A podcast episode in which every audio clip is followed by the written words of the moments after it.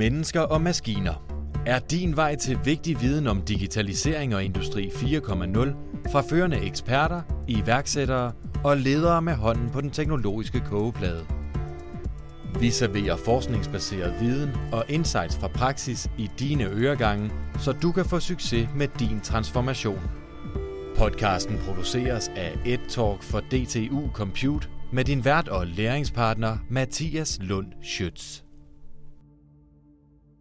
Velkommen til Mennesker og Maskiner, hvor vi i denne episode skal tale om konsekvenserne af coronakrisen for organisatorisk design og hvordan virksomheder kan understøtte mere fleksible arbejdsformer. Vi skal sammen med Carsten Bæk, direktør fra Instituttet for Fremtidsforskning, tale om fremtidens arbejdsmarked og Carstens vision for Danmark som teknologisk testland. Erik Korsvig Østergaard, som er ledelseskonsulent og forfatter, har jeg også talt med om, hvordan virksomheder kan opnå resultater ved at slippe kontrollen og øge tilliden til medarbejderne for at skabe fremtidens organisation nu.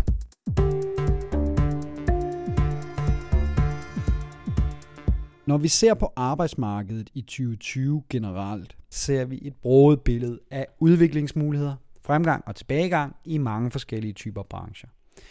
Derfor er det vigtigt, at virksomhederne på et individuelt niveau gør op med sig selv, hvordan de kan tilpasse sig det omgivende samfund. Overordnet er det vigtigt, at medarbejderne føler, at de er en del af en arbejdsplads med de rigtige redskaber til rådighed, herunder selvfølgelig også digitale. Medarbejderne skal med andre ord føle, at de producerer noget meningsfuldt. Når virksomheden betoner medarbejdernes trivsel, kan den begynde at fokusere på, hvor den skal bevæge sig hen efter krisen. Carsten Bæk han peger på, at krisen giver anledning til en snak om værdien af det fysiske møde. En af de ting, vi kommer til at se i lyset af, af covid-19 og, og, og coronakrisen, det er en debat ikke kun på arbejdspladsen, øh, eller på, på arbejdspladserne, men i, i hele landet om, hvad er værdien af fysiske møder? Hvad er det, fysiske møder skal kunne i, øh, i fremtiden? Fordi vi jo nu øh, på godt og på ondt har oplevet en verden, hvor de fysiske møder de er blevet reduceret øh, både i, i omfang og i, øh, i intensitet. Så vi skal, øh, vi skal virkelig gentænke øh, igen, altså helt banalt vores kontorer, øh, kontorlandskaber øh, for eksempel. Hvad er det, de skal kunne? Øh, hvis det er det der med, som, som, som du siger i dit spørgsmål, at det drejer sig om øh, kontakten og det sociale øh, nærvær sammen med, med, med, med kollegaer eller, eller andre øh, øh personer, øh, man fysisk omgiver sig med, jamen så er det jo en type øh, kontor øh, e-, eller arbejdspladser, vi, øh, vi snakker om. Men hvis det er spørgsmål om effektivitet og øh, strømlighed og optimere ting osv., jamen så er det måske en anden type øh, kontor, vi, vi, vi snakker om. Og jeg tror, debatten er bredere end som så, fordi jeg tror, det kommer til at ramme resten af samfundet også. Altså det her med, øh, detaljhandel er jo et helt oplagt øh, eksempel, og der, det er jo også en del af arbejdsmarkedet. Hvorfor er det, vi skal bevæge os ned i butikkerne?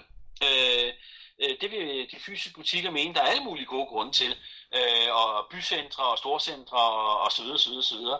Men også der tror jeg, der kommer en, ja, som minimum en, en, en refleksion, og, og sikkert også en debat, og sikkert også nogle konsekvenser om, hvad er det, øh, det fysiske møde helt bredt skal kunne øh, fremadrettet. Overordnet set præsenterer coronakrisen os for nye teknologier, som tvinger os til at gentænke arbejdslivet, også efter krisen.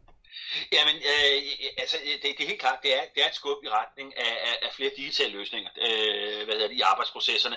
Det, det er der slet ikke nogen øh, tvivl om. Jeg, jeg sad her i morges og snakkede med en mellemstor dansk øh, industrivirksomhed med, med, med deres øh, administrerende direktør, hvor han jo så stille og roligt begynder at sige, og det, det er altså med et globalt sigte, jamen alle de teknikere, som drøner rundt i verden øh, og, og, og, og tjekker hans øh, produkter, øh, jamen hvor er det, vi, vi nu kan, kan overveje for alvor at begynde at bruge augmented reality og webbaseret og andre øh, øh, hvad hedder det, former for, for, for digitale interaktionsformer, selv når det drejer sig om noget fysisk. Fordi altså en ting er, at det interview, vi, vi to laver nu, øh, jamen det, det kan selvfølgelig ske på distancen og, og digitalt, men, men selv det fysiske, øh, der tror jeg, vi kommer til at se ikke en eksplosion i, øh, i digitalisering af løsninger, men, men, men, men helt klart en, øh, en stigning. Og så er udfordringen lidt, fordi det, du siger selv ordet scenarier, du er fuldstændig ret. Øh, vi kommer til at bruge øh, scenarier her, fordi der er jo også en, en, en virkelighed, som, som, som rammer os, når vi begynder at lukke vores samfund op igen så øh, er det jo ikke fordi, at, at de kontorbygninger og de skoler og de butikker, som ikke har været bemandet øh, fuldt ud her den forgangne øh, måned, altså de er jo ikke blevet ændret. De står der jo stadigvæk. Så øh, de butiksansatte, jamen de har stadigvæk en, en butik øh, i øh, øh nede på, på, på, på hvad hedder det, øh, øh, bytorvet eller i, i storcentret, som de vil gå ned og, og, og bemande, så snart det er, er muligt. Og så når det så er sket, jamen så skal virksomhederne så over en bred kammer til arbejdspladserne til at finde ud af, okay, hvad er det så, vi har lært?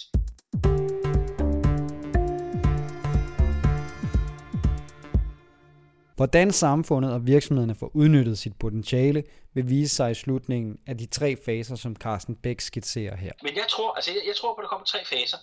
Der er pandemifasen, som vi er ved at være igennem første bølge af nu, og så lukker vi op, så kan det jo desværre være, at vi skal lukke ned igen, fordi det går for hurtigt, og vi ikke kan styre det. Det har jeg ikke forstand på. Det, det er der nogle eksperter, der ved noget om. Så kommer der en fase de næste 12-24 måneder, hvor øh, alle organisationer i hele verden, de vil begynde at kigge på, jamen hvad er det, vi har lært? Hvad er det, der var godt, når du siger det fra lederne øh, med, med stigende effektivitet? Okay, hvordan kan vi bringe det ind i fremtiden? Når, når vi så også sidder og snakker om, øh, os to her nu, at øh, der er et socialt aspekt, som, som har gjort øh, mennesker kede af det og frustreret og, og så videre, så videre, så videre. Hvordan kan vi løse det? Og så tror jeg så, i løbet af de næste 12-24 måneder, at vi vil begynde at se nogle sådan klare scenarier og langtidseffekter øh, krystallisere sig. Så det kommer sådan lidt i, i faser. Men, men, men, men, men underliggende en digitalisering af alt, hvad vi gør, det er klart, øh, den, den, får, øh, den får fuld skrue nu. Øh, det, det er der slet ingen tvivl om. Afslutningsvis er det vigtigt for virksomhederne, at de tager ved lære af krisen og overvejer, hvad der skal til, for at virksomheden kan omstille sig i løbet af meget kort tid. Både hvis omstillingen er fremtvunget af eksterne forhold, og hvis virksomheden selv har brug for organisatorisk nytænkning jeg håber, og, og når man bruger ordet håber, så er det jo, øh, fordi man er på lidt usikker grund, ikke? Øh, øh, jeg håber, at det bliver mere individuelt tilpasset. Øh, at øh, igen, vores arbejdspladser, nogle har været gode til at indføre øh, hvad hedder det, arbejde hjemmefra og, og se på, hvordan man, man skaber, jeg ved ikke om, om balance er et godt ord, men hvordan man skaber et fornuftigt liv sådan samlet set. Ikke? Øh, og der håber jeg, at vi øh, kommer til at se et arbejde, arbejdsmarked, hvor alle arbejdspladser og alle medarbejdere får lidt bedre mulighed for at, at, at, at skræddersy nogle løsninger, øh, som virker. Fordi jeg tror også, en del af læringen bliver, at jamen, de ekstroverte lider mere end de introverte her. Ikke? Øh, øh, hvad hedder det, børnefamilier har en situation, øh, det, det grå guld på, på arbejdsmarkedet, hvordan man så definerer det, har en anden situation. så, så jeg håber egentlig på, at, øh, øh, at man får løsninger, hvor det ikke så meget er rigide systemer og en, en HR-afdeling og en chef, der siger sådan og sådan og sådan og sådan og sådan, men at det bliver skabt lidt mere øh, øh, ja, nu er jeg lige ved at sige autonom, det, det, det, det lyder helt revolutionært, ikke? men altså, du ved, øh, det bliver skabt lidt, lidt mere på de præmisser, der nu engang er i de arbejdsteams, øh, som er på vores øh, arbejdspladser, og, og, og det bliver med, med hensyntagen til, øh, til den enkelte medarbejder. Altså, jeg har altid, når jeg holder foredrag om det her, jeg har altid... Øh, hvad hedder det, citeret en eller anden, øh, som jeg selvfølgelig ikke kan huske, hvad hedder, socialdemokrat fra for 20 år siden, som, som mente, at man skulle lave en tidsbank at alle danskere skulle have en tidsbank. Det er sådan rigtig socialdemokratiske forslag, og det skulle administreres centralt osv. Det er klart. Øh, og, og, det kan selvfølgelig ikke lade sig gøre at lave en tidsbank øh, af alle mulige årsager, men princippet er sådan set godt nok at man siger, nu skal du høre, mit arbejdsliv, jamen det kommer i bølger, og, og så, er der,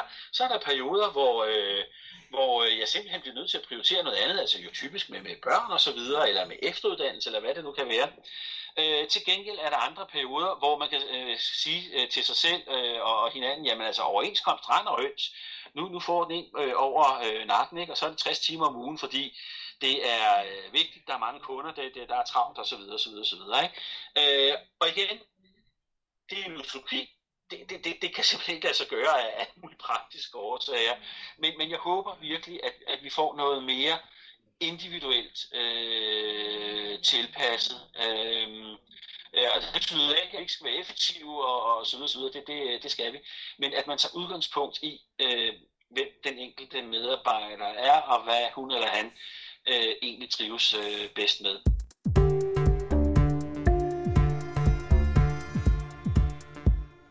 I Danmark har vi grundlæggende høj tillid til hinanden og til myndighederne.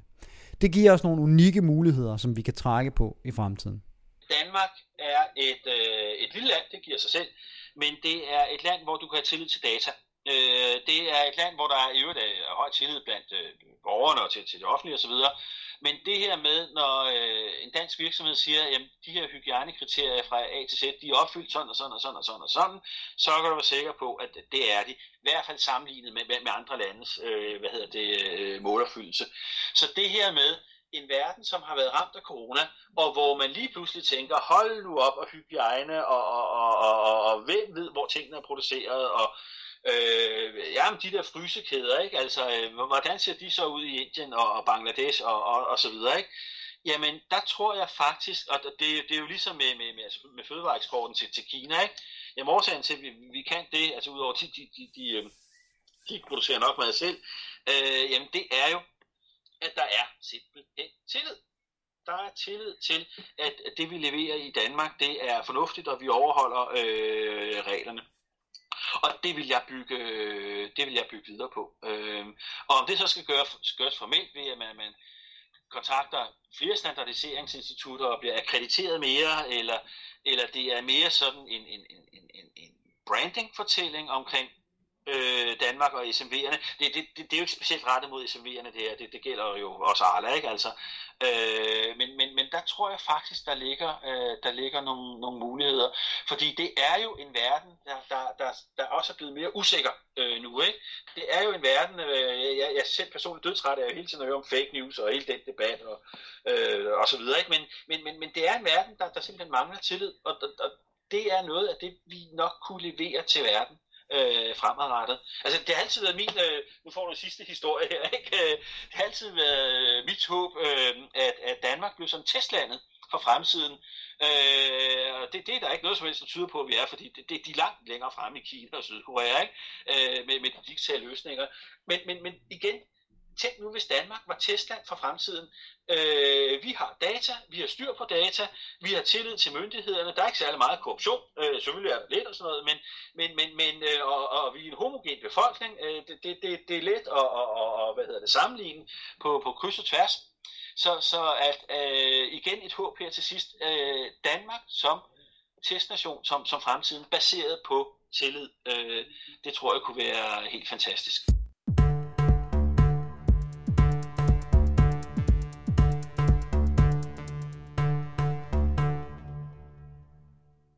Coronakrisen har fået ledere og medarbejdere til at prøve nye former for arbejdsgang af. Ikke mindst har vi set krisen tvinge medarbejderne til at få arbejdslivet til at fungere sideløbende med familielivet, eller nærmere helt integreret heri. Det kræver frihed og plads til forskellighed.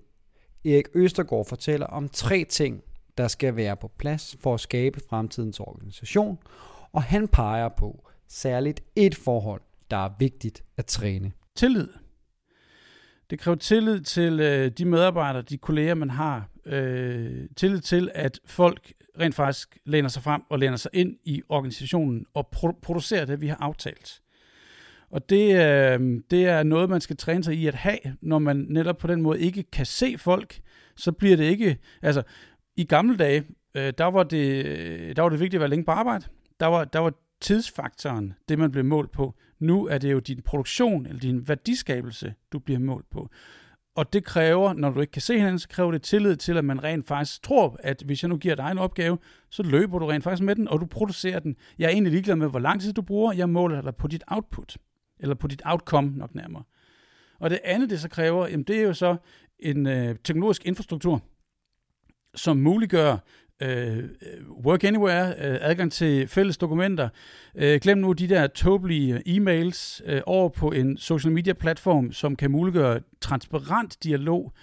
øh, videomøder, hvor det kræves, og det kræves også måske sådan nogle, nogle visuelle eller el- øh, elektroniske kanban-tavler, hvor man kan aflevere opgaver, og man kan tage opgaver fra. Så det at få lavet en form for, for, for stafet, hvor man kan aflevere stafetten og knytte nogle, øh, nogle metadata til, og den næste person kan så tage stafetten, læse metadataene, og så arbejde videre med den derfra.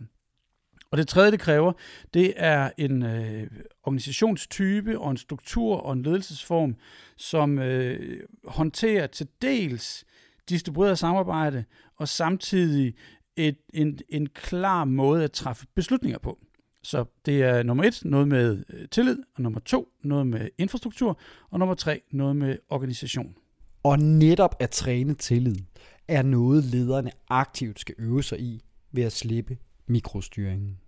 Jamen, tillid, det kommer jo fra, at man starter selv som leder ved at give tillid. Man er nødt til at give noget ud til sine medarbejdere. Hvis nu siger jeg til dig, Mathias, jeg stoler på dig, jeg tror på, at du laver det, du, øh, du lover mig, så skal jeg lade være med at mikrostyre det. Jeg skal være med at mikrofølge op. Jeg skal have den, øh, den tiltro til, at du, øh, du har lyst og tid og evner til at øh, holde det, du har lovet. Øh, samtidig skal jeg selvfølgelig også gøre det den anden vej. Så, så det, er, det er sådan en kapitalmængde, sådan en buffer, man lige så stille bygger, bygger op, og så lægger man ovenpå, lægger ovenpå, ovenpå, ovenpå. Begge parter er med til at gøre det der. Øhm, hvis man spørger folk, om de har, har tillid til hinanden, så siger de normalt, ja, selvfølgelig har vi det.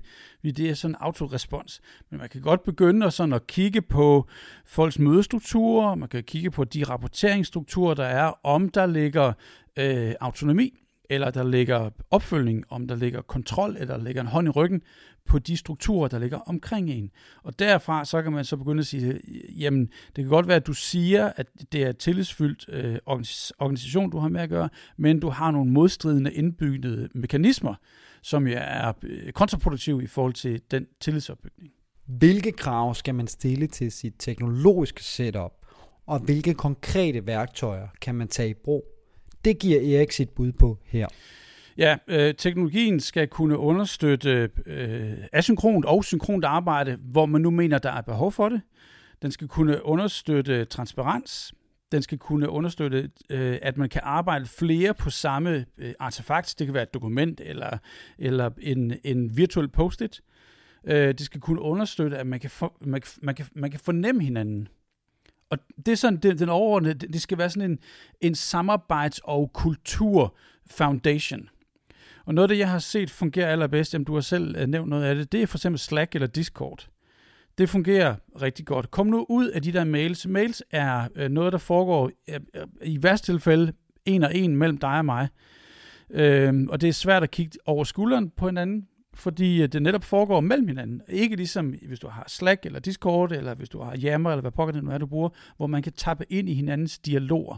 Så det som dialogredskab er et af de fede værktøjer. Et andet er øh, en platform til virtuelt samarbejde, eller øh, slutter til, øh, til, til virtuelle dialoger. Og jeg er, har, jeg har Zoom øverst i øjeblikket, Zoom er, er god til øh, for, for eksempel at lave breakout rooms, hvis du er flere, der arbejder sammen. Der er rigtig mange features inde i det. Du kan lave ordentlige tiles, så man kan se hinanden. Øhm, Zoom har, har vundet markedet, netop fordi den er feature-rich. Og øh, nogle af de store corporates øh, holder fast i Google Meet, som vi er på lige nu, eller på, øh, på Microsoft Teams, fordi det passer ind i deres infrastruktur, og det passer ind med, med deres IT-sikkerhed. Begge argumenter kan jeg sagtens forstå. Jeg kan dog se fordelen i at have noget, som er mere feature-rich, men det kan bare noget bedre. Zoom kan noget bedre. Ja, og jeg ved godt, der er noget beef med, at de har lidt en, en fod i noget, nogle sikkerhedsissues, men jeg ved også, at de kommer med opdateringer løbende. Der var en dag, hvor jeg fik to Øh, netop fordi de godt ved, at de skal, de skal mande sig op for at også at være til stede, øh, måske post, øh, post-pandemien. Og det sidste er, hvis du skal arbejde med, med, med fælles dokumenter eller fælles artefakter. Et, øh, der, der er to ting, der er vigtige her. For det første et, øh, et virtuelt øh, Kanban-board, hvor man kan se fysisk, hvor du er på vej hen. Det kan være Trello, eller Jira, eller øh, øh, Azure DevOps, eller hvad pokker man nu har med at gøre. Øh, eller øh, øh og så øh, øh, til dokumentsamarbejde, der kan det være stort set any given. Google Docs eller Dropbox eller, eller Microsoft øh, SharePoint er øh, temmelig fine alle sammen. Og så er der sådan en, en sjov runner-up, som hedder Miro, som er sådan et øh, ubegrænset øh, kollaborativt whiteboard. Og det bruger jeg til nogle workshops i øjeblikket, hvor folk de så kan gå ind på det whiteboard, så man kan se hinandens mus også. Så folk de kan arbejde samtidig på post-its og tegne og sådan nogle ting. Det er altså vildt fedt.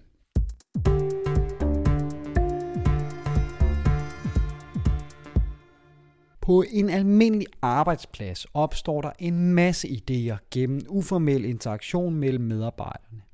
Det ser man blandt andet i tekøkkenet eller i køen til frokostbuffeten. De her idéer kommer ikke af sig selv, hvis medarbejderne ikke har fysisk kontakt. Man skal derfor aktivt gøre noget for at skabe de virtuelle rammer for uformelle idémøder. Ja, dem skal man jo gøre noget aktivt for at skabe. For eksempel, øh, hvis du har en en-til-en samtale eller, eller en dialog, så øh, sluk kameraet og prøv bare at lytte. Eller ring op i stedet for, og så gå en tur. Lav en, en walk and talk. Ja, jeg ved godt, så går vi hver for sig. Du går i Hørsholm, jeg går i, i Hammerum. Det er underordnet, men vi er ude at gå, vi er ude at røre os. Man skal aktivt skabe de der.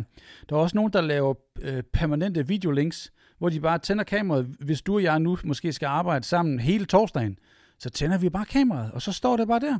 Og så sidder vi og arbejder. Jeg sidder måske og går ud og henter mig en kop kaffe og spiser frokost, og, men, men videoet kører bare altid, eller kører måske fire timer eller seks timer. Og folk laver også øh, videomøder, øh, som hedder kaffemaskinen, hvor man så kan droppe ind og så er, er, er det bare der, hvor man kan møde Så folk, øh, nej, pointen er, at du skal, du skal opsøge det aktivt. Og det kan være, når du så starter dit videomøde, så starter vi med et check-in med et åbningsspørgsmål, som siger, hey Mathias, det er sgu en sjov lampe, du har derovre bagved. Hvad er det, der hænger ned fra den der? Eller den der stol, du har, eller, eller prøv lige at se de der billeder, jeg har oppe op bag ved mig. Og oh, der gik din kat jo lige. Hvad hedder din kat? Altså alle de der ting, man kan fange, når man ser ind i folks hjem, og få adgang til, øh, hvad er det rent faktisk, de har opbygget omkring sig. Altså, det, du skal starte mødet, du skal gøre det aktivt, og så sige, okay, things aside, så har vi lidt business, bla bla bla bla bla, KPI, og hvad skal, vi skal ind i Kazakhstan, hvad nu med, hvor langt er det med den der kode, jeg har en fejl i mit POP, og så slutter vi mødet af med at sige, hey, hils lige din kat, Mathias, og vi ses i morgen. Ikke? Altså, man skal gøre det aktivt. Det, jeg har sagt nu, er jo idealtilstanden. At komme derhen, min erfaring er, at det tager to år som organisation at komme derhen. Uh, man kan være født med det, man kan være op, vokse op på den måde, og ligesom have det native, og så bare puste af undervejs. Øh, bare, øh, men det, det tager lang tid, at man skal gøre sig, man skal gøre sig øh, øh, umage med det. Det, det, det kræver flid. Øhm, det starter med, at man øh, starter småt. Man starter helt små, helt i, i, små, i bitte små teams øh, af fem personer, øh, og så bygger man en forståelse for, hvordan man så støtter teamet. Hvordan skal man coache sådan en team? Hvad skal de have omkring sig af kulturkomponenter, af servicekomponenter? Hvad skal de have af advisory board til at hjælpe dem? Hvad skal de have coaching, både individuelt og som team? Og hvordan møder de andre teams, når de skal for eksempel øh, aflevere en opgave, eller de skal modtage en opgave, eller de skal være i, i synk med for eksempel et arkitekturvalg. Så man skal sørge for, at man gør to ting på samme tid. Man skal støtte op omkring det lille bitte team, og man skal sørge for at vide, hvad der foregår omkring, under og mellem de her teams. Erik Østergaard lægger altså vægt på, at kombinationen mellem nye teknologier og ledelsesmæssig tillid kan hjælpe virksomhederne. Man opnår dog kun brugbare resultater og laver en reel reorganisering ved at eksperimentere i sin egen virksomhed.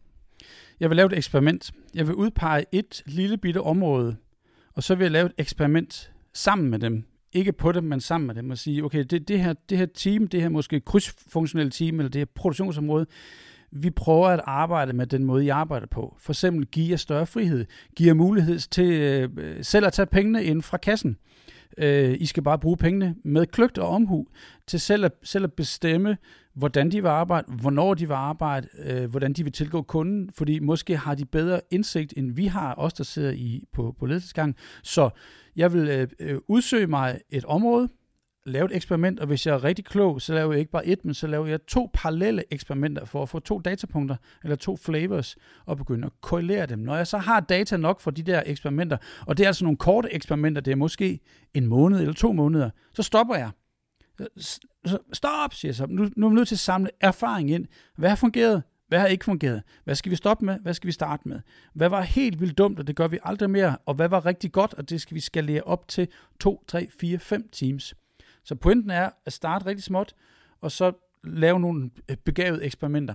Sådan der er jeg faktisk i gang med at gøre det hos, øh, hos to store øh, koncerner i øjeblikket, hvor jeg arbejder med en business unit i hver af dem. De har ikke noget med hinanden at gøre, men hver af dem har en, en business unit på omkring 100 mand, hvor vi i, blandt de 100 mænd har, øh, har, eller øh, kvinder og medarbejdere har udset os en 2, 3, 4 teams, som vi eksperimenterer sammen med med streg under sammen med, for at finde ud af, hvad der fungerer, både procesmæssigt, infrastrukturmæssigt og kulturmæssigt, så vi kan lære noget, og så stopper vi og siger, okay, hvad har vi lært? Hvad skal vi smide ud? Hvad skal vi nu dreje på? Og så i løbet af det næste halve år, hele år, skalerer vi det op til måske 100 eller 1000 medarbejdere. For at tage skridtet ud af pandemien og videre ud i fremtidens arbejdsmarked, har Østergaard et sidste begreb, der er vigtigt at tage med sig. Humanisme. Og kortere kan jeg ikke sige det.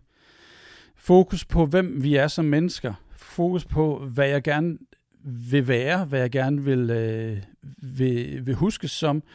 Øh, at folk de lærer at kigge ind i sig selv og lære at sætte ord på, hvordan man gerne vil opleve sit eget liv, hvad man gerne vil omgive sig med, og at man som virksomhed så tager den her mulighed for at lave den her timeout og sige, okay, nu har I lært noget de sidste to måneder, tre måneder, hvordan vil I gerne have, at vi designer jeres i hvert fald den del af jeres liv, hvor I er på arbejde.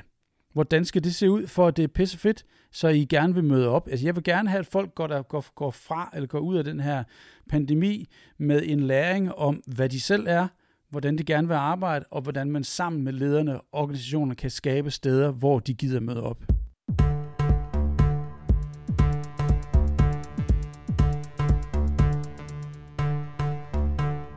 Langt de fleste af os arbejder 37 timer om ugen eller mere. Vi bruger derfor rigtig mange timer på vores arbejde gennem et helt liv. Det er derfor værd at overveje, om man kan gøre arbejdet og dermed organisationerne mere menneskevenlige, uden at gå på kompromis med kvalitet og produktivitet. Det er der noget, der tyder på, at man kan. Og med det sagt, så når vi til vejs ende i Mennesker og Maskiner for i dag. Podcasten var tilrettelagt og produceret af Henrik Meinicke Nielsen og undertegnet Mathias Lund Schøtz. Ris, ros og idéer til kommende podcast modtages på mathias Og hvis din virksomhed skal videre i sin digitale udvikling, så tjek komdigital.dk. Vi høres ved.